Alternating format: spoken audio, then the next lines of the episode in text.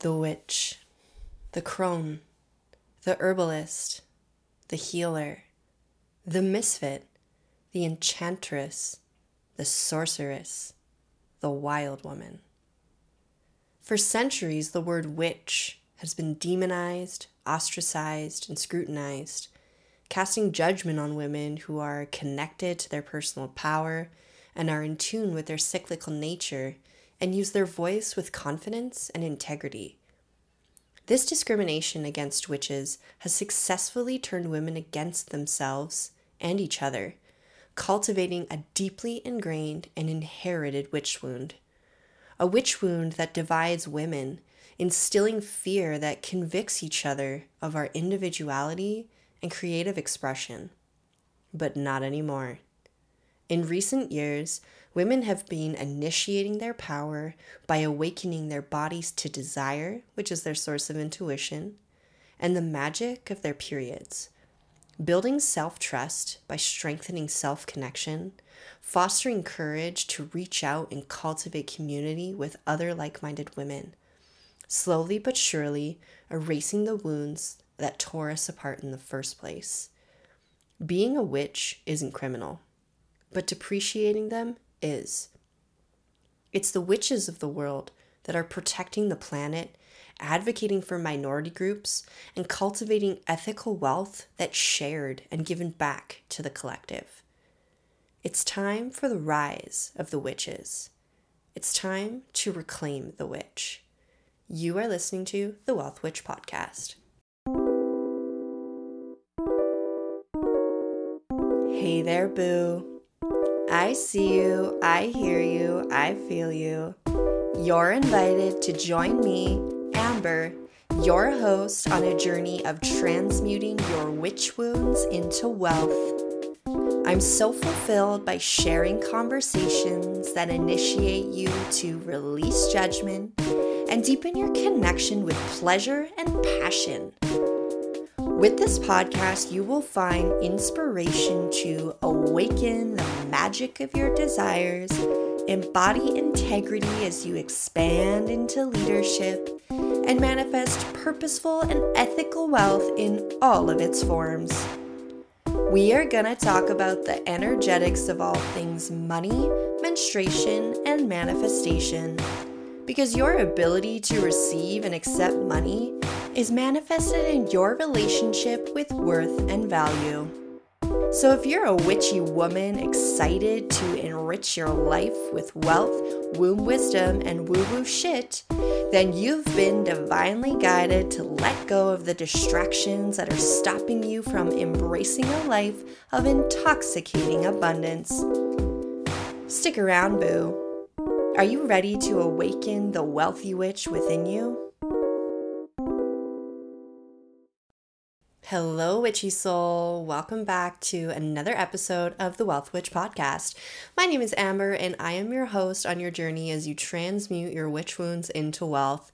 And I am so happy and passionate about this episode that we have here today. I have a very special and joyful guest on today. Her name is Lizzy Cangro. She was previously on the podcast back about a year ago. We were talking about reclaiming the rebel, and now Lizzy is back for another episode with the new, with her new book that's coming out called Reclaim the Witch. Lizzy and I have a beautiful, orgasmic, passionate conversation talking about all things what does it mean to reclaim the witch, talking about the witch wound, sharing the stories about getting our periods, being on hormonal birth control, coming off of hormonal birth control, and talking about the benefits and really the embodiment of what it means to love your period and to experience health and wealth from loving your period. This is such a near and dear conversation to me. I love this conversation with Lizzy. Her and I have been planning to record this for a little over a month now, and I'm very excited to present it to you. So, to give you some background information on Lizzy, if this is your first time connecting with her, Lizzy is a multi award winning author. She's an expert nutritionist and wellness witch whose passion and purpose is to help women reconnect with the magic housed within their incredible bodies so that they can achieve more inner joy, peace, and love for themselves. She holds a master's in natural sciences from the University of Cambridge and a Master of Science in Nutrition from King's College London. And she combines science with an empathetic understanding and a side of woo woo wisdom to help women let go of the anxiety of not feeling enough and confidently stepping into the body they love. You can find Lizzy's new book, Reclaim the Witch, by clicking the link in the show notes or visiting reclaimthewitch.com. It is available for pre sale and it is coming out officially on this Halloween, October 31st, 2023, which I think is fucking boss. All right, without further ado, I'm excited for you to dive into this episode and talk all the things witchiness, periods, sexuality, pleasure, desire it's all juicy. It's a juicy episode. So, without further ado, please give a warm welcome to Lizzy Cangro to the Wealth Witch podcast. Hello. Hi. Hi. How are you? I feel so good. I'm so excited. Yay, I'm so excited too. I've been like looking at my calendar going like, oh, this week is the week. well, I'm glad that we are on the same level. yeah. Oh my goodness. Like when I got your message after I sent that email, I, you know, when something just kind of like lights you up inside, I was mm. just like, oh, this is amazing. So I've been looking forward to this for a long time. So thank you for inviting me back. And oh, yeah, pleasure. doing everything that you do. I feel like there's been a lot of growth for us both since the last time that we recorded this. So I think it's really cool that we're doing another episode again. Yeah, totally. Hmm. We're actually already recording.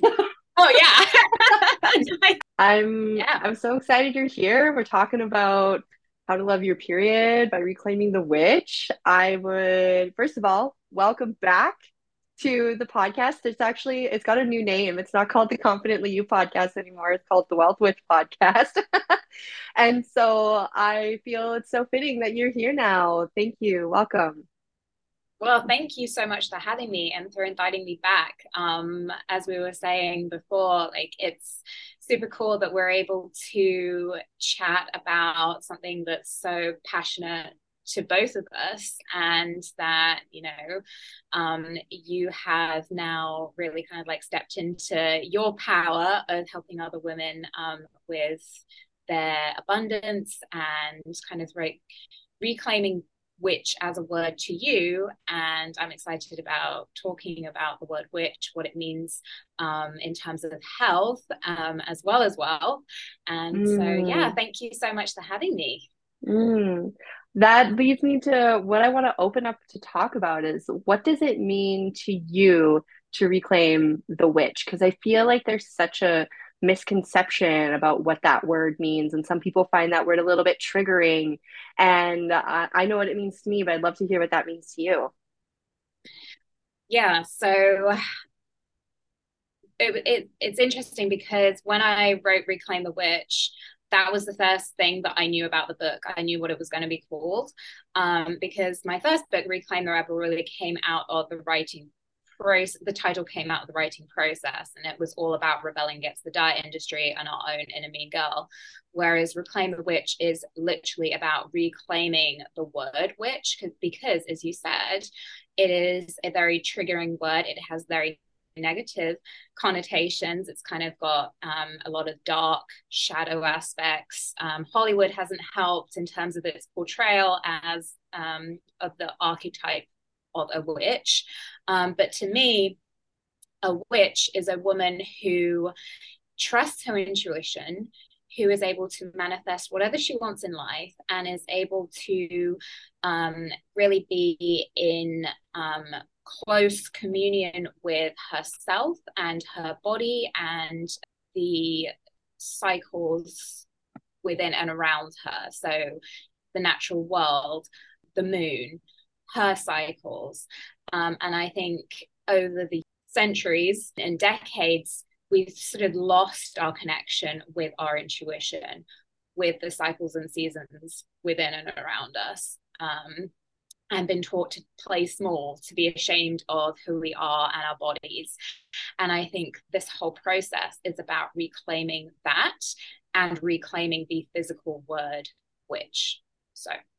Mm that was like probably one of the best articulations I've ever heard of someone talk about the witch. Thank you. Oh, thank you. I I feel like I needed that. I needed somebody to to articulate that for me cuz admittedly I I feel like I unconsciously understood everything that you said, but the only way that I've really been able to articulate it is that the witch in its in its original context is my understanding is that it meant healer and the woman that you go to the village healer right? The one who mixes the herbs the one who heals the wounds etc and brings the sick back to health that sort of thing.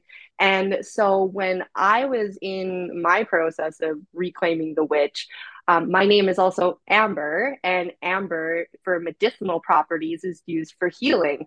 And so to me, there's that small intimate connection between the word witch and the word and name Amber, and felt very empowering to me that, like, and I've always had this witchiness side of me too, and um, being like a really sensitive person, really connected to energy in my environment, really sensitive to nature, and so for me, it was all about connecting with your with your inner compass, your inner intuition, your inner your inner healing capacity. And so naturally, when I rebranded my company to the Wealth Witch, it was really about leading women to transmute their witch wounds into wealth. And that's wealth in all of its forms. You know, I put a focus on financial wealth, but that's also meaning social wealth, health wealth, and time wealth. There's going to be that domino effect in your life when you when you start to transmute those witch wounds. Oh my gosh, I love that so much. And I love how you said that it really is a, a process of transmutation and um, an alchemy where we're sort of like healing some kind of like really deep um, intergenerational wounds um, in all aspects of our life. And once we sort of touch on one area, it really has a domino effect in in so many others. So I love that you sort of mentioned that because um, it's so true. Once we sort of um, heal an area of our life, that then kind of you know seeps into another area, and then another area, and then all of a sudden we're going through this of rebirth and um, we're able to sort of up level. I think that's what a lot of the personal development industry is um, is people wanting to grow and wanting to develop but it really does take a lot of courage um, and ovaries to be like, oh, I'm going to really go into um, some of these very, very kind of triggering, deep wounds that maybe have been sort of encoded in our DNA for, for centuries. Um, I mentioned in, in Reclaim the Witch that there was a study, um, it was called the Jer- Cherry Blossom Study. I don't know if you've heard about it, but no, I haven't. Um, essentially, researchers at Emory University exposed mice to the scent of cherry blossom and isn't very humane, but they essentially gave the mice an electric shock as well. And so these mice learnt to associate the shock with the smell of cherry blossom. They then um, bred the mice, and their offspring were not exposed to an electric shock, but every time they were um, exposed to the smell of cherry blossom, they had the same response, that same trauma response as them, their parents. Mm. And then they hmm. bred these mice again, and the same thing happened. No exposure to the actual trauma, but the trigger, the um, the cherry blossom, was um, you know causing these mice to behave in a way that they were traumatized. Um, even that it showed up physically in their bodies, so their noses had more receptors that um, sensed cherry blossom. So we're not necessarily the product of um, electric shock trauma, we're the product of the persecution of powerful women trauma.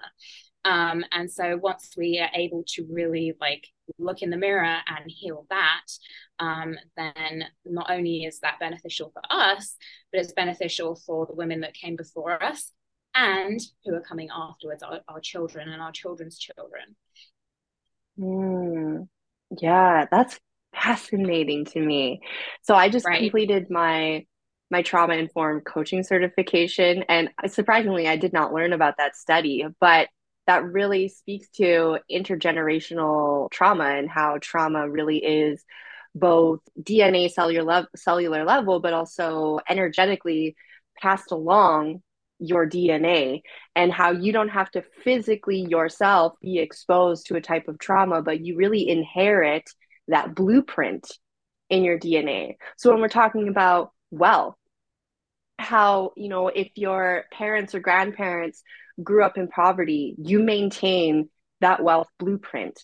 And it really takes that extra push or that extra mm, pulling yourself up by your bootstraps to elevate the quote unquote class that you were born into to really change your blueprint. You have to evolve your blueprint. Or people that were born into wealth, how it's easier for them to be able to maintain that level of wealth. Sure, they're born privileged, so naturally they're they're going to be more financially supported. But you know, um, I look at Taylor Swift for an example. She was she's like the biggest music star in the world right now. And she she was affluent born into an affluent family. And her father invested a bunch of money for her to start her music business.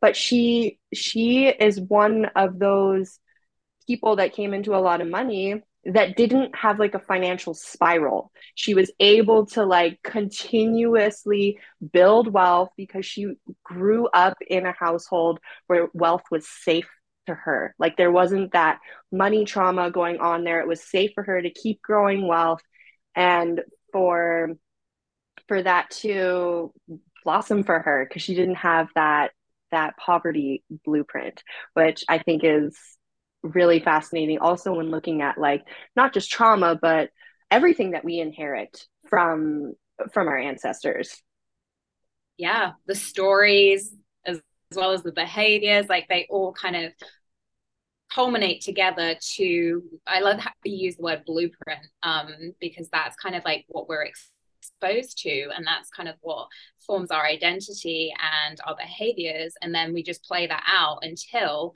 we make some subconscious shifts in in those stories in that identity and and and do that um so yeah I totally agree. I think it's so so interesting that um, it can just be what we're exposed to. I mean, I talk about it in the context of you know our stories about our body and how we look after it and our health and our behaviors around you know criticizing our bodies like some of the stories we tell ourselves about um, how our bodies should look um, maybe in the context of like um, chronic health conditions you know some families yes there is a genetic component but there's also a lot of family stories around well this runs in the family and so it's inevitable for me mm-hmm. and you sort of go well is it really is it inevitable for you to develop breast cancer diabetes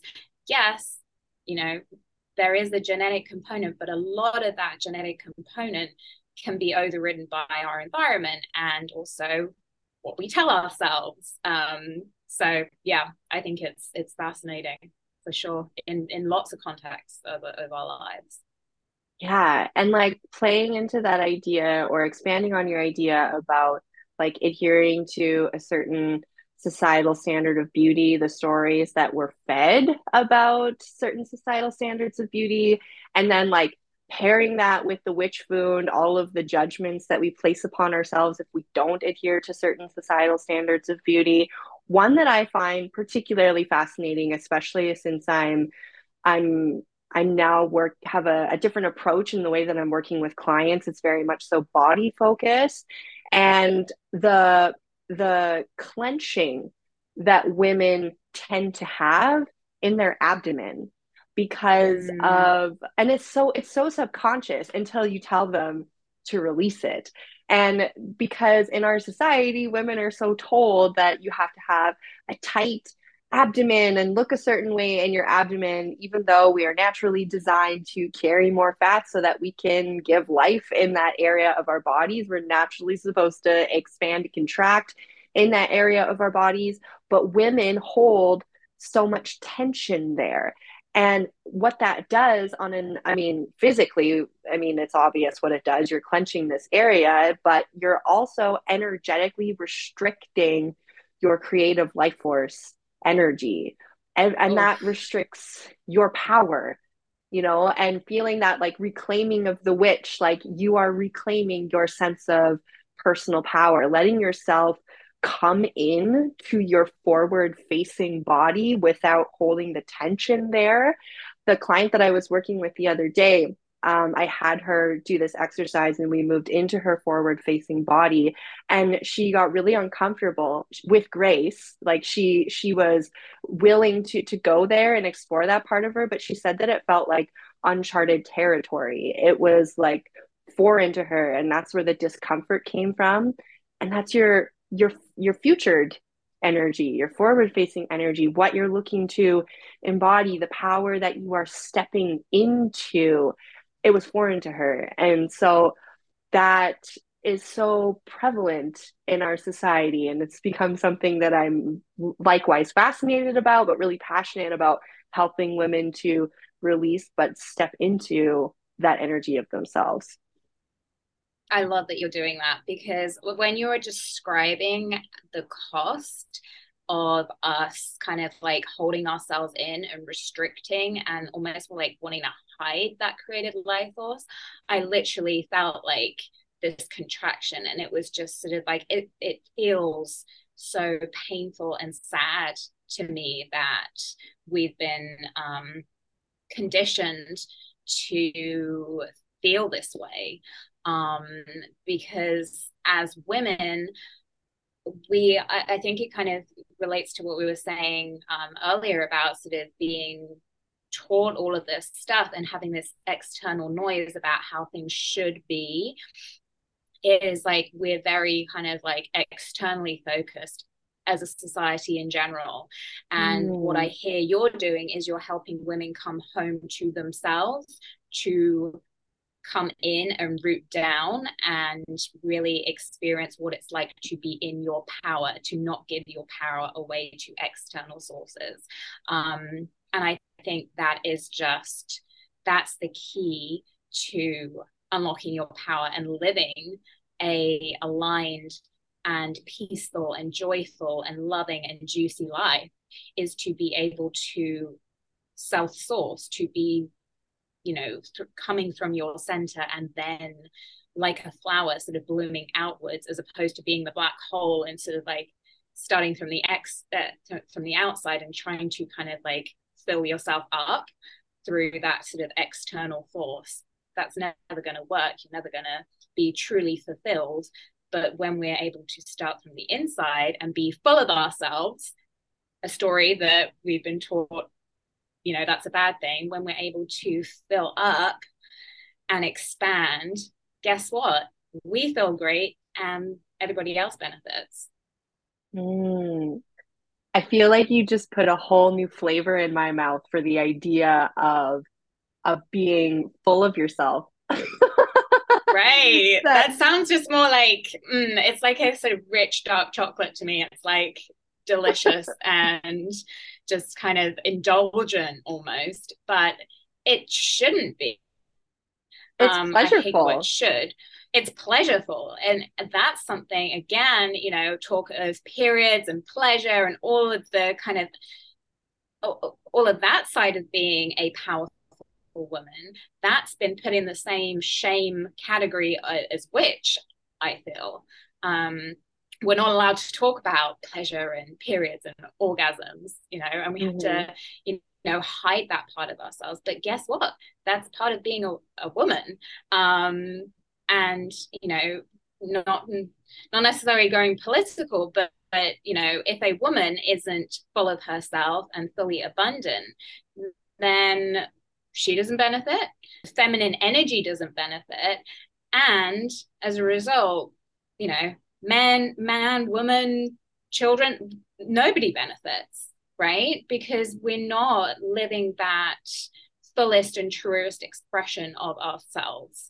Um, and so, yeah, I think that's it's so important to reclaim it all. You know, reclaim the pleasure, re- reclaim the um, juiciness and the full bodiedness which we were talking about you you helping your clients with of being in this body to be embodied yeah I feel like so looking at the even the words that we call our female anatomy, the most common word that people understand or people know is vagina.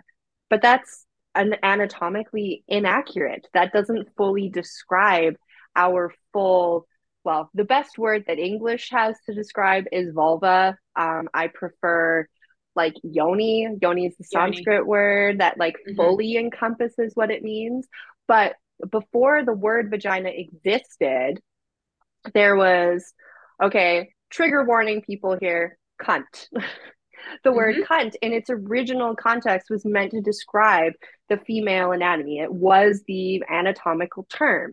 And then they, at some point, um, I don't fully know the history on this, but I feel like there was a coinciding with like witch coming in here, and um, and then the word vagina was introduced, which actually meant sheath, and a sheath is a place where you hold a sword.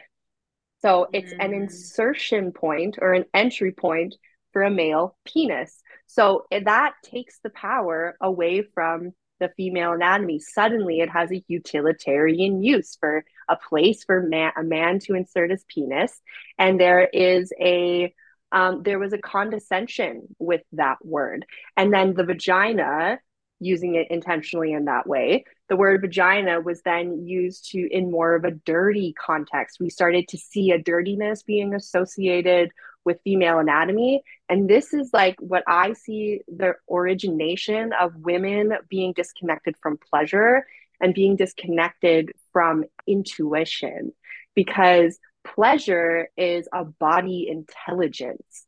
Pleasure is something that t- informs intuition to tell a woman whether or not she is safe in her environment for self expression or if she needs to hold herself back.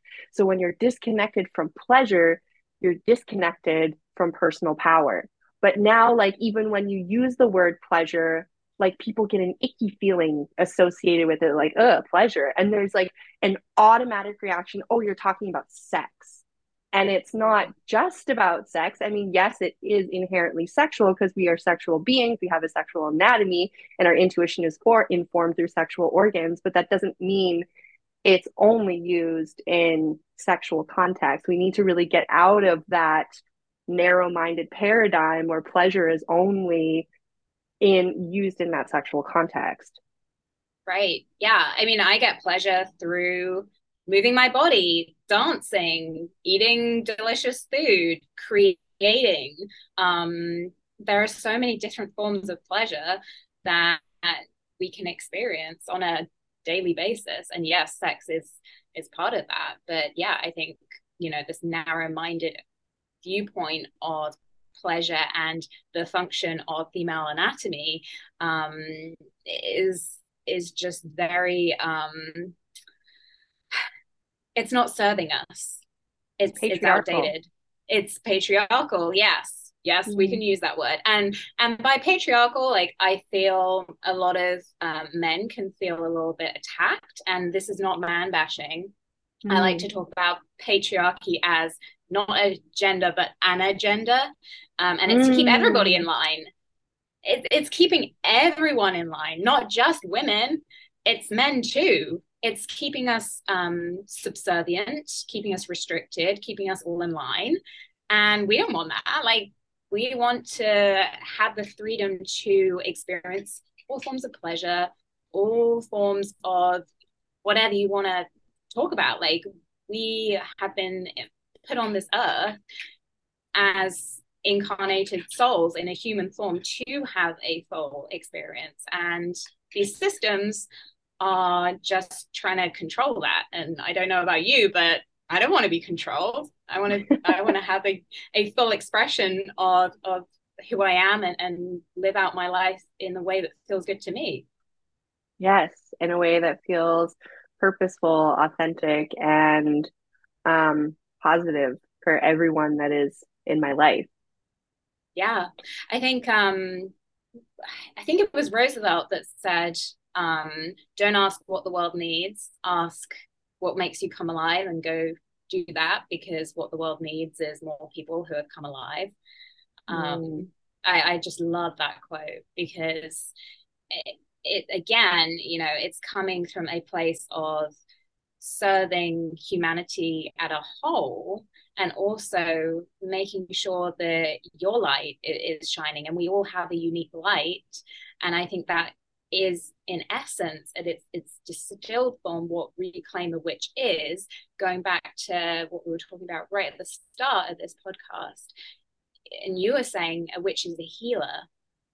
And a healer is somebody who has gone through a journey found a collection of tools that have helped heal him or herself and now shares it with the world. In my in my view that's what a healer is and that's what we see played out in the movies right? Like the mm-hmm. hero's journey or the heroine's journey. Um, and and yeah i think that is probably the the the essence of of the witch. She is there to um to serve herself and to serve others. And i don't know about you but again like I I feel like if I can look back on my life and, and say that I did that in a genuine, authentic, and vulnerable way, then I'll, I'll be very, very happy. Mm. Yes, that inspires my. I kind of want to shift to before we got on to this podcast, I was looking at your Instagram story and wanting to uh, fill yes fill myself up a little bit with your energy before we came onto this podcast and you were sharing your period story. And there's mm-hmm. a really important question that I want to ask you after you share that. Um, that's going to like tie back to what the witch stuff that we were just talking about. But I'd love if you could share your period story and how you got to be at this point where you're now loving your period and inspiring other women to love their period. Yeah. So um, essentially, my my period story started when I was 14 years old, and um, I I had my first period, um, and it was something that really wasn't taught very much in in schools as to how to like what a period was and what it meant for you in terms of um, being a woman and the power of the period. Um, it was just something that I was aware of, of oh it means that you're going through puberty and you know every month you'll have this thing and it means that you're not pregnant. That was it. So had my first period and was kind of like oh it's they said it would be here and it's here. And then um, during that time i'd actually started to develop um, an eating disorder. I had anorexia. It turned out to be about 10 years that i had it. So um, for those who know a little bit about eating disorders is it's very very common um, to lose your period because you're not fueling your body in a way that it feels safe enough to reproduce. Um, so I lost my period um, during my eating disorder. And I was told that because your period is is your fifth vital sign. It's actually been recognized by the American College of Gynecologists. It's a part of showing your overall health picture. Um, because of that, um, all of my care team were like, well, when you get your period back, that's a sign to us that you will have recovered. And for most of my eating disorder, I just wanted people to see me as recovered um, mm. and I wanted to be mm. left alone. Um, and so my period was my sort of like something that I really craved because to me that was going to be my way of just being left alone um, and I could again kind of shrink into the background um, and so about I think like seven years into this eating disorder, I started to get um, really bad lower back pain. And I went to the doctor and they gave me a bone scan. And the bone scan results um, showed that I had developed osteoporosis in my lower back. And they said, as part of the treatment, that um, I needed to go on hormonal birth control because estrogen is really important for um, helping bone bone density. So I was like, oh, fantastic! I'm going to have a inverted commas period um, because we know hormonal birth control kind of gives you a fake period. Um, and so that was my way of going, oh, look, I'm fine. Um, look, I've got a period now. And I stayed on hormonal birth control even after I had recovered and my body had, you know, all the other physical signs were kind of there that I was well again. Um, and I really stayed on this hormonal birth control for probably the best part of again 10 years um, because I found it a very safe and comfortable thing to fall back on and go, you know, oh, you know, I'm fine, leave me alone. I don't want to be bothered. I don't want to question, um, you know, my body. And it's a way of really kind of like exerting control over it um, until I started to really dig deep into um, what the pill does, question um, what pharma- the pharmaceutical industry is sort of like mm, its its impact on my ability to really come home to my body and nurture it to its fullest. And so I decided to come off of the pill. And um, during that time, I was kind of really reassessing what it meant to nurture my body. So this is like years and years and years, even after recovering from an eating disorder. It was like a new level of understanding and coming home to what my body needed to feel safe. Um, so I came off the pill and I was expecting because I had been on it for so long and I'd had um, such a long eating disorder that it wouldn't come back for a while. You know, that's something that I kind of read about. And I was like, okay, like I'll just be patient. But bang on, day 28, I got my first natural period in probably over 15 years. And I started crying because I was just like, wow, isn't the body just incredible at healing? I put it through so much. I put her through so much, but she she came through, and I really wanted to share this because um, not only did I want to kind of like share it because I don't want women to be ashamed of their period and their period story, but also just realize the immense capacity to heal your body and to heal your relationship with it um, even even after years or even decades so yeah a bit about my story um, and really how i kind of went to new levels of depth in understanding um, what she really needed to thrive. Mm. Thank you for sharing that. Can yeah. I ask you how long ago did you choose to come off of birth control? Like how many years ago was that? Uh, so it was December that I chose to come off. Actually, the universe kind of forced my hand. I was already thinking about doing it. Um, and then I got a notification from CVS saying um, we couldn't fulfill your prescription. Um, go to your gynecologist. And I couldn't make an appointment with my gynecologist until my prescription, like it was a few months wait time. So by then my prescription would have run out. And so I was like, all right, universe, I hear you. Thank mm. you. I'm just to, you know, go off of it. So it's been recent. Um, so yeah, maybe six months six or months, so. Five months. Yeah. Mm-hmm. Yeah, yeah. I'm I'm so curious, and I'm hoping because it's a, uh, still a little bit fresh in your mind that you'll have a fresh recollection of it.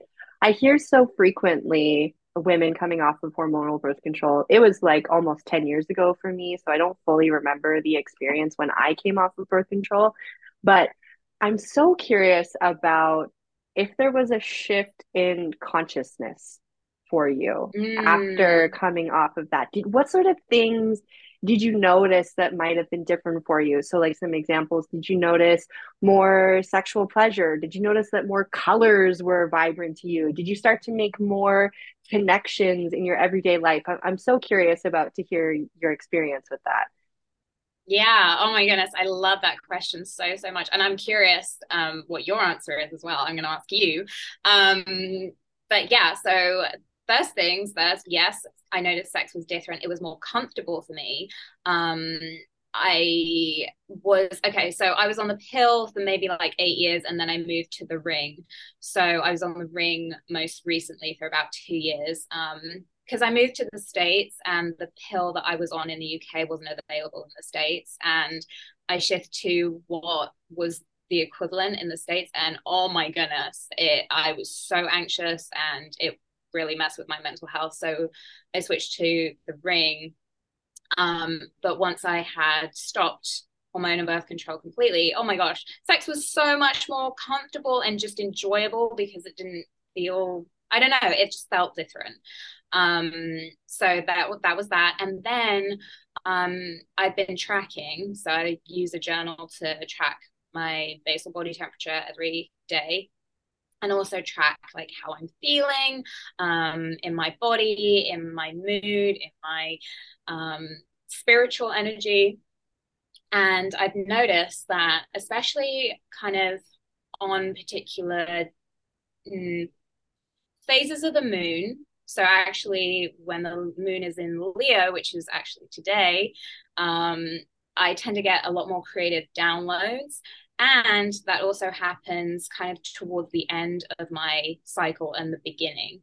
So the kind of like day 27 to day three, I get a lot of like intuitive hits. And it's almost like I don't have, you know, enough time to get it all like downloaded and onto paper because it just comes through so so quickly um mm. and so abundantly and it's it's super cool um, and just be tracking if, if, the listener is someone who doesn't track please track your cycle for like two to three months at least and just like see if you notice any patterns because it's it's all data right? And it's all data that's empowering you to know your body a little bit more. And so once you start looking you go oh my goodness wow isn't that cool? and that kind of forms a whole new appreciation of your body. Um, and then it's also knowledge is power. So guess what?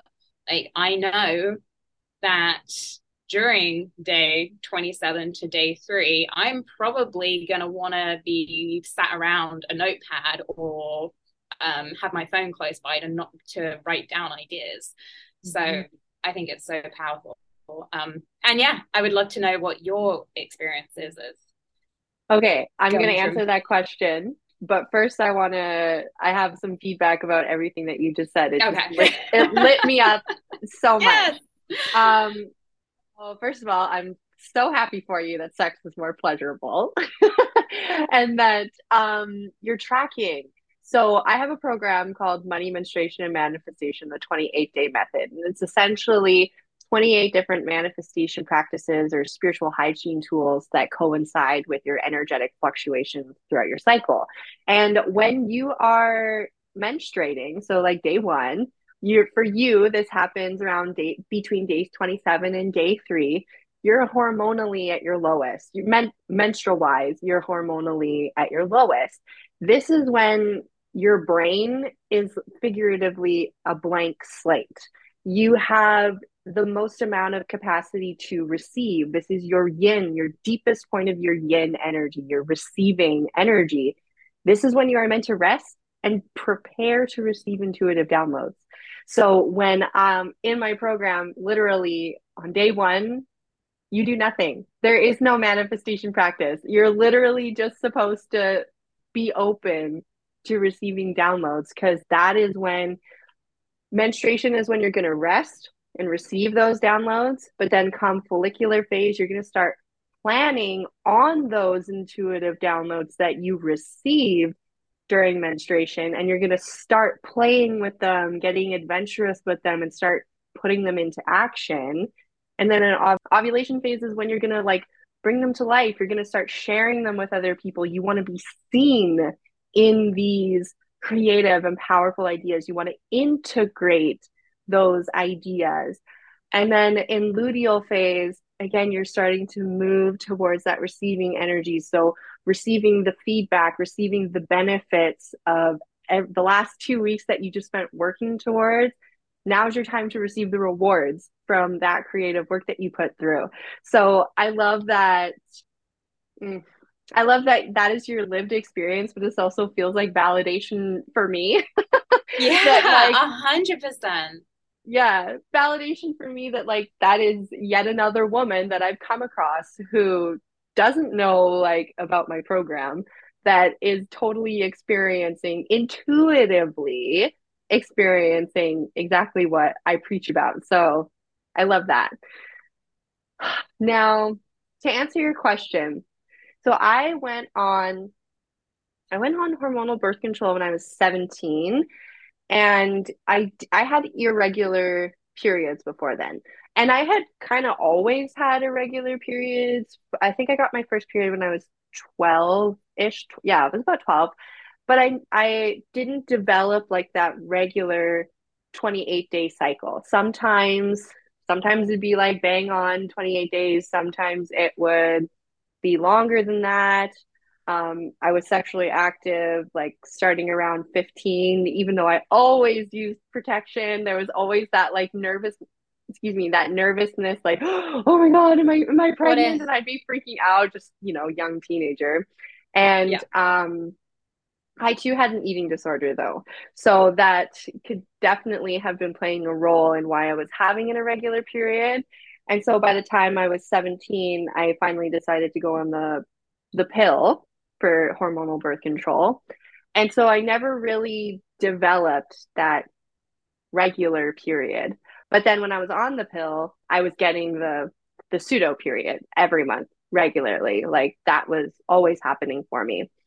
And then at some point I started to become more holistic mindset based. Um, I started noticing some some symptoms in my body that after doing some research, um, speaking to like holistic health practitioners and stuff, I felt that it was best to come off of the hormonal birth control. And so that was when, oh gosh, I think I was about 20. So I would have been on the pill for about three years or so, three, four years, something like that. And I was very much so focused on the physical health symptoms at the time. So that was yeah, that was almost 10 years ago. Oh my gosh. So That was almost 10 years ago. I don't, and I was not tuned into my sexuality. I didn't know anything about cycle syncing. I had no awareness about anything like that. So it's hard for me to say if like I had an elevation of consciousness or anything like that. Um, I will say that I did feel a little bit more empowered um, and ready to leave a relationship that I was in at the time where I just wasn't feeling good to me anymore. But other than that, it was more like I want to reclaim my health back. Mm-hmm. And so I really felt that hormonal birth control was not the answer for me. And I feel so much relief now that I know what I know about cycle syncing. I didn't find out about cycle syncing until I was 26 years old. so now that I know what I know, it's like I am grateful that I don't have a pseudo period. I'm grateful that I have a natural period where my hormones can do their thing and that I have that fluctuation of energy because I really believe it's been in my live my personal lived experience and based on what you're talking about as well you know we all women have different manifestation superpowers throughout the different stages of your cycle. And when you're on your period and i just want to make this clear to any listeners i don't this is not a bashing or a shaming at hormonal birth control. You know you have agency over your own body. You can choose um, you make that decision for yourself. But I fully believe that when you're on birth control, you somewhat reduce your personal power because you're not getting the full flavor of your hormonal power. Your hormones were taught to we're taught to demonize our hormones, right? Like, oh, like, oh, she's so bitchy because of her hormones, or like, you know we we say all of these things and make hormones out to be the enemy when in fact our hormones are what are keeping us in a state of thriving or keeping us alive mm-hmm. primarily but they're yeah. giving us these natural rhythms that can help us achieve a state of thriving it's not about shaming them it's about learning how to work with them speaking their language and when you can learn to work with them and harness them and hone into that language then you get to that state of thriving. Then you start being able to access all of those different flavors of creative energy that are present for you throughout all of the phases of the cycle. Yeah, I love that. Um, and again, you know, echoing what you said about there's no shame or judgment in being on hormonal birth control. I mean, we were both on hormonal birth control. Um, and again, like I think it comes back to deciding what's right for you. Um, and rather than being told by an external source what's right um, there's no right answer it's like thinking about the dishwasher there's no right way to load the dishwasher the right way is is the way that works best for you so um but i also agree that i think there is a next level of power that comes when you are able to naturally work with your hormones and have that cyclic experience that we naturally have as women. Um, we are, I talk about being cyclic, like literally in mind, body, and spirit. Like we have that ability. And so for me, that's kind of up leveled um, how I work with clients. You know, I teach them how to sync their nutrition and their movement with their cycles and how to nurture their bodies in a way that they haven't necessarily been taught before like i think a lot of the stuff that gets marketed to women um, is the guy centered approach the linear approach you know um, the goal setting um, the high intensity interval training if you're talking about you know fitness the intermittent fasting if you're talking about nutrition. And it doesn't work for a lot of women because those things aren't considering women's bodies and our unique cyclic nature. It's based on a very linear masculine way of doing things. And that's not us. So, guess what? We need to do a different way. And I see a lot of clients come to me because they feel like, you know, they failed, um, they've let themselves down because they've tried to follow these very masculine approaches. And guess what? It hasn't worked. Um, even the idea of consistency and being 100% consistent all the time, yes, it's important to kind of have healthy habits, but um, because we're cyclic, that consistency maybe isn't quite there in the same way as a, as a guy. And so we talk about that and what that might look like um, in terms of health and wellness. And so I'm sure you see the same for your clients in that, you know, a lot of us have been sort of told and sold an approach that isn't necessarily working for um, our natural state as women. Yes. Our consistency is cyclical. It's fluid, it's flexible, it waxes and wanes. And I think that we really, in order to really connect with our power, women need to redefine what it means to be consistent. And because so every, you know, if you were to ask someone the meaning of consistency, it's like showing up, doing the thing every day. Well, okay, that's great if you're a man and you only have a circadian rhythm, but that is different when you have an infradian rhythm because when you're ovulating, you can probably accomplish twice as what a man can in that one week or in those five days, twice as much as what they can in that one week. But then after that, it's like, oh, your energy has shifted and now you're more focused to doing other things. And that consistency is going to show up for you in a different way in your life. You're no longer going to be able to do the high intensity workouts now that you're moved into the luteal phase. You're going to be more shifting towards um, carb rich foods versus more like the light fruits, fresh fruits and vegetables that are in your ovulation phase.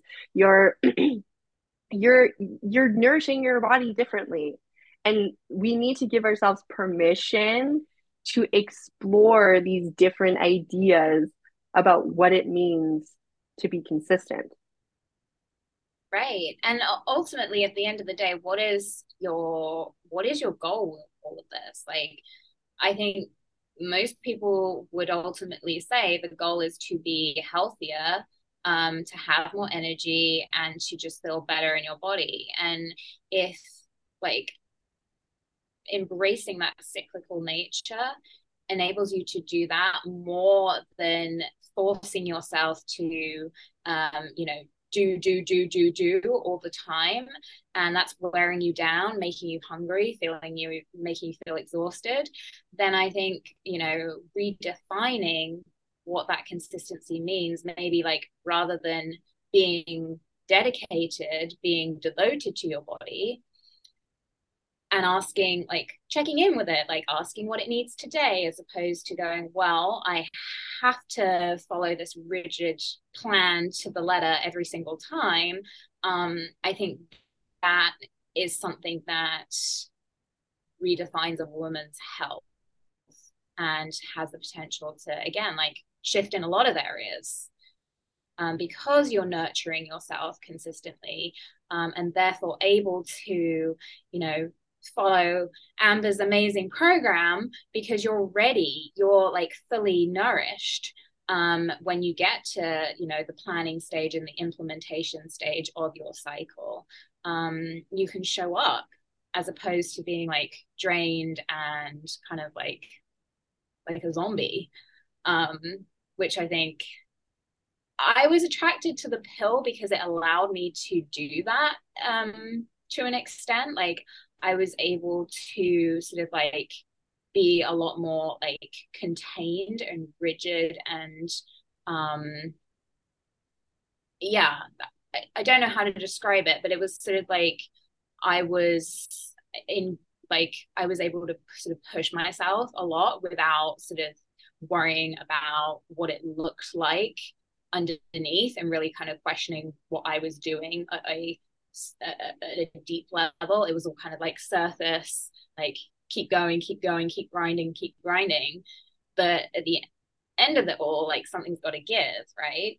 And so, what is that costing you?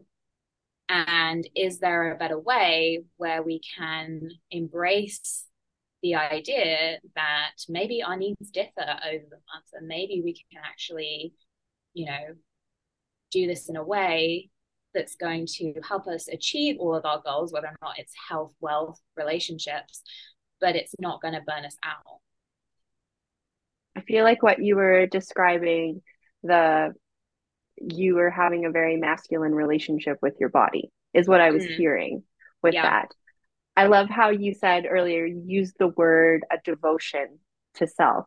I feel like that is a more, hmm, a more embracing word, a more mothering, feminine. Yeah. Yeah. Yeah, a feminine word. I was going to say feminine, but I I wasn't quite sure. But yeah, you're you're echoing what my mind was thinking. Yeah, it's a it is a very more feminine word opposed to saying consistent because consistent is a masculine word and embracing that feminine part of you you can you get to have a devotion to yourself.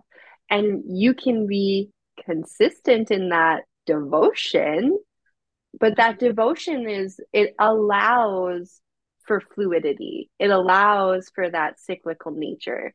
So i'm about 19 weeks pregnant right now and yes. something that i intellectualized before. So, because um, I didn't know about cycle syncing the first time with my first child. Um, so I was still very like blissfully ignorant at the time. But now that I do, I've been very aware of like my natural ebbs and flows of energy, paying more attention to that. And it's so fascinating to me because we we're coming out of the new moon that was uh, at the tail end of last week. So we were in that new moon phase and i before i got pregnant my period was synced up with the new moon. So on the new moon that was day one of my of my period. And so i've really been noticing over the past two three months out of the first trimester because let's just be honest here first trimester is a total write-off for energy. But now that i'm like in that goldilocks phase i'm feeling more like myself energetically. I'm noticing that I still need to rest a couple of days out of the month where I just don't do anything, where I allow myself to unapologetically rest, take three naps a day if that's what I got to do. And if I'm supported in doing so with like lifestyle and whatnot, like if I'm able to take three naps a day and rest, I have to do that. Even though I don't have a period right now, like thinking of it in the menstrual phase or in the menstrual cycle aspect like i'm not i don't have a menstrual cycle right now but just because i don't have a menstrual cycle doesn't mean i'm not a cyclical being anymore. I'm still cyclical. I'm right. still influenced by the moon. And I, that's something that i really intellectualized beforehand but now that i don't have that menstrual cycle i'm feeling like i've embodied that knowledge now. It's become like this wisdom of like okay yes, I'm really feeling that cyclical side of myself. And then the full moon, that's when I would have been ovulating. Like, I'm like so energized and like able to do shit. like, it's fascinating to me how much I am influenced by the moon because, and so coming back to this idea how I had intellectualized it, when I created my program, MMM, I had a section in there called What If I Don't Get a Period? And I talked mm-hmm. about this idea of using the moon as your guidance about working through the 28 day method. But it was not, it wasn't an embodied knowledge. It, it was something that I had understood, I'd read about, um, but it, it wasn't embodied. And it's so now that I've lived that experience, it feels again that feeling of validation like this is true. Like i this is a lived experience. I've experienced this and i feel much more confident when being able to have those conversations with women. I, I currently have a client who's had a radical hysterectomy so she doesn't have um, a menstrual cycle and being able to relay that to her like energy can neither be created nor destroyed. It can only be transmuted. Just because your physical organ isn't there anymore doesn't mean that you no longer have that energy in you. It's just expressing itself a little bit differently. And so it's we are cyclical beings and i think that is such a beautiful thing and it helps us to connect back with nature. Coming back to your def- mm-hmm. definition about yep what it even means to be a witch in the first place is coming coming back to nature and recognizing acknowledging and honoring the fact that we are beings of nature mm-hmm. yeah that that i love how you brought up the topic of well what if i don't have a menstrual cycle um and i think you know part of your cyclic being is the ability to have a menstrual cycle sure but there's that's just part of it. And so I love how you've had that embodied experience of okay so what happens when you when you remove that well you know the power of the moon is such that you can have that same energetic experience without having a menstrual cycle um and i think there's so much power first of all in having an embodied experience because you can help so many other women once you have that experience. Um, just like we were talking about earlier with like the hero's journey or the heroine's journey. And i love how you are sharing this so like openly because i feel like there's so much power in us sharing our stories and sharing our experiences with like we're doing right now. Um, because i'm sure that someone listening really relates to what you've just shared you know maybe she's pregnant or she's just gone through a pregnancy or she's just found out that she's pregnant or maybe she's in menopause and no longer bleeds. And so i think there's just so much amazing power and wisdom in this whole lived out experience. Um and i think that's really beautiful. So yeah and i think with i mean this maybe is, is, is shifting gears a little bit but with the huge rise in artificial intelligence and technology um i think sharing our stories and like lived out experiences is something that technology can't replace. Um, and that's why i love writing and that's why you know discussions like this light me up is because this is such a human thing. Um, and that's like what i'm going to continue doing with my books and with my work is yes there's a component of the sort of like how to and let's like build a a, a a system that works for you and you know this is the kind of like doing part. But then there's also like the aspect of being a human being and like let's talk about these things more and let's like stop putting judgment on our experiences and shaming ourselves because we're you know in a certain place with our bodies or in our lives um, because there's it's all just wisdom at the end of the day. Mm. and that's magic to me. Yeah. Yeah i saw this i think it was a meme or a post or something on instagram yesterday and it made me laugh so hard talking about ai and that the the the thing that really separates the the creative nature of AI versus a human's creative nature because I think that the technology is developing that they're able to make it so that robots can create, right?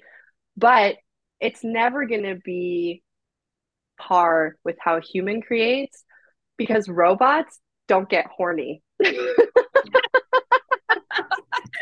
my goodness, that's amazing. I felt like I had such a breakthrough in thought with that when I read that because it's true.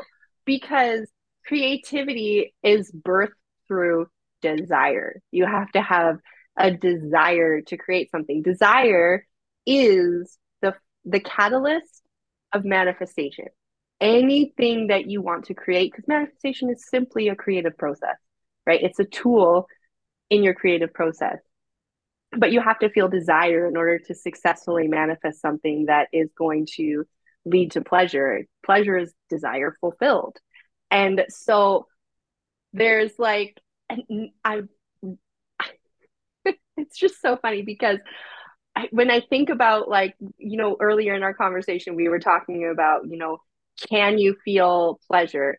Can you feel desire? Women have been taught to shy away from the feeling of desire meaning that like we've been shut off from the feeling of being safe in our horniness and that really like can feel that desire that horniness that um you know that whatever you want to call it that energy that sacral energy or that root energy when you feel it like budding inside of you that is that's your power right? And a robot could never have that never. But that is where sustainable purposeful pleasureful manifestations originate from is from that feeling of desire. Whereas if you're manifesting from the energy of judgment or feeling like you have to you, like the should you said the you said you shouldn't say should earlier. The should energy yeah. it's going to keep you in that cycle of burnout. And it's going to keep you feeling um you talked about the black hole. So like feeling this like void that is never going to experience fulfillment because there was no origin of desire. The desire has to be there first in order for you to achieve the sense of fulfillment, which is it's the pleasure. The pleasure is the fulfillment. And so yeah. Yeah. I love how that's like the secret magical ingredient that like we have is the pleasure. Like I can literally kind of like feel that sort of like it's a little like sprinkling of pleasure that mm. just kind of like sets off the our manifestation abilities. It sets off our um you you mentioned like colors earlier when we were talking about sort of like um coming off of the pill like it brightens our experience of life is that kind of like the pleasure um, so yeah. Oh, maybe that's maybe that's another book. Reclaim the pleasure. Ooh, I love that. You know, and think about think about some of our most beautiful manifestations, our children.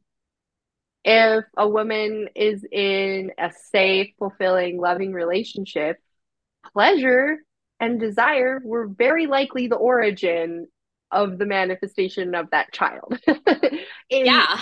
And my hope is that in most cases that that is how a child is brought to life is through pleasure. And and then we get on the topic of like orgasmic manifestation and how like a woman like when she is experiencing a climax she's literally brought into an altered state of consciousness where she's able to access more confidence, more creativity, all of this like amazing, budding, powerful energy that makes her feel more powerful and capable and have a stronger sense of identity, have a heightened sense of self worth and value. All of those things are found in our orgasmic nature as well. One of my friends recently told me that she is she's not orgasmic and she doesn't believe that she ever has been. And you know looking at this from a deeply compassionate lens and thinking about you know everything that we've just discussed here and how she's hasn't in her adult life hasn't always been in a great place. And i truly believe when she told me that she wasn't orgasmic I'm like that answers a lot actually and completely coming from that place of compassion not a place of judgment or anything like that. It was like okay like i'm i'm seeing you i'm witnessing you in that. I want that for you. And can that just not be weird? Can it can it be a beautiful thing that i want my friend my greatest friend to be orgasmic? Like isn't that a beautiful wish for somebody? I want her to be able to achieve that because i know what would then be accessible to her if she could achieve that orgasmic state. Yeah, a hundred percent. I think that's it's so interesting that there's kind of like you noticed a correlation and again i i believe again coming from a place of compassion is that it can come through, i think everyone has the potential to feel deep deep levels of pleasure but maybe we shut ourselves off to that um and for, for different reasons um and i think you know being able to look at it from the outside as a friend and be like i know that you know you are capable of this and I want you to have this experience is so like again like it's so nurturing and you know it, again it's her journey and it's her choice but having a a I call it a cheer squad but like a community of women around you who is able to hold that space that she felt safe enough to tell you this is so so huge because another aspect I think of this whole picture is that women have been taught to like not share with one another and to almost have this distrust in one another. I mean, we talked about the witch wound. Part of that is women were forced in the witch trials to turn against one another because if they didn't, you know, rat out their sister, they would be burned at the stake or hung or drowned or whatever it was. And I think like just being able to hold a container for women to say, you know, I'm here for you whenever, whatever parts of yourself you want to reclaim, remember, like, I'm here. And and be able to provide that is just so beautiful and so healing for everybody. Yeah, I 100% agree. The community found in other women matters. It matters so much. Because in my experience in working with clients, the number one obstacle that stops women from being able to manifest the wealth that they truly desire, that they know deep down that they deserve and they desire to have, is a fear of judgment. Fear of judgment from the whole world, but especially from other women. And it's coming back to that witch wound. Because look at the way that we talk about women that are wealthy. Oh, she's a successful businesswoman, must not have the responsibility of being a mother to hold her back. Oh, she is a mother. What does she just throw her kids in daycare all day while she boss babes it up? Then your kids are being raised by somebody else just so that she can have a just so she can have a career and make money. Like that is so judgmental. We fear the judgment of being seen in the identity of a woman who can not only obtain wealth, but maintain wealth.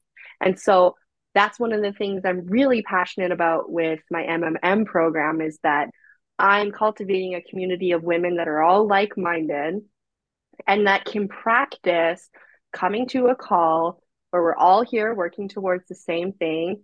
Practice being seen in that identity. Practice sharing your wins unapologetically, taking up space, the practice of taking up space.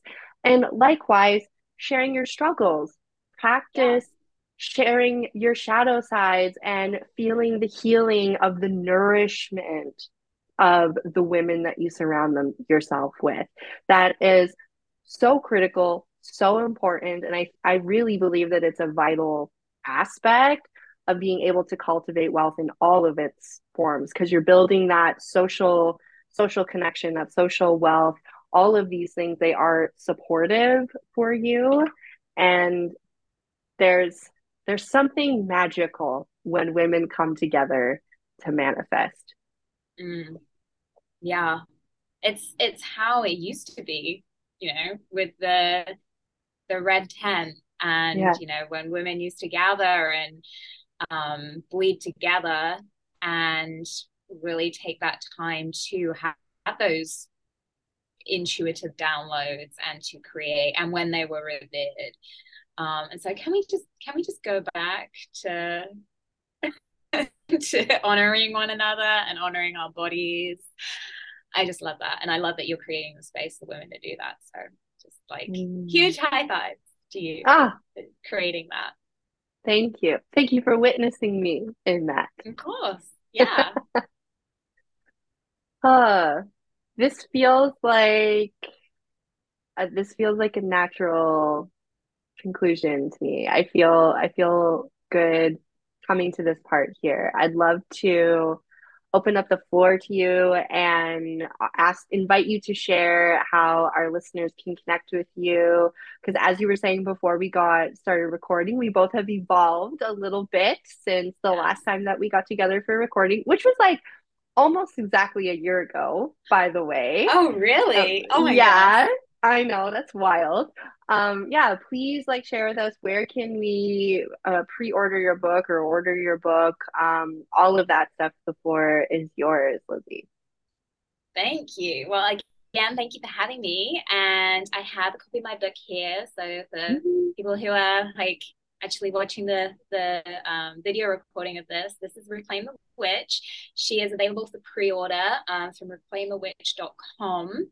Um, and as my bonus gift to you, when you um, pre-order her, I am gifting you a, um, little sample of Reclaim the Witch, Witch's Brew tea, which is a hormone supportive tea um, that's going to help you just align in mind, body, and spirit throughout your um, cycle. And so that's Reclaim the Witch. She's going to be available on October the th- well, she's published October 31st, but as I say, she is available pre-order right now. Um, and then if you just want to connect with me, um, say hi. Best place is Instagram. My handle is at Nutrition by Lizzy. Mm. Okay, I love that your book's coming out on Halloween. yeah. I was looking at dates, and um, in the publishing industry, they kind of recommend that you publish on like a Tuesday or a Wednesday. So, Reclaim the Rebel um, was published on a Tuesday, and I was like, oh, I knew that I wanted to um, publish Reclaim the Witch on Halloween. Um, but it turns out that Halloween is a Tuesday this year. So, I was like, oh, done. Perfect. How synchronistic. Yes. Uh, I am I gotta tell you, I'm so proud of you for releasing these now your second book. I think that is amazing. I'm supporting of you and witnessing you in this and excited to watch your journey over the last year as we have stayed connected um, online and loving that for you. And so glad that we could come back and collaborate together. Thank you so much, Amber. And I'm excited to continue to do so over the, the next year. What's that yeah. going to bring? Maybe we'll make it an annual thing. yeah, let's do that. oh, well, thank you for being here today. And listeners, I look forward to connecting with you on the next episode. Thank you so much for listening to this week's episode. Each message that I share is enriched with expansive, passionate, and purposeful energy. If you felt awakened to your evolution, please pass on that energy by downloading, subscribing, and sharing on your favorite social platform. Click the links in this episode to enroll in the Wealth Witch freebie library and subscribe to the Wealth Witch email list to receive updates about the podcast and all of my offerings. Be sure to follow at the Wealthwitch on TikTok and Instagram for more daily and easily digestible messages that awaken your inherent abundance. I'm sending you so much love and gratitude, and I look forward to sharing more with you in the next episode. That's it for now, boo. Now go make some fucking magic.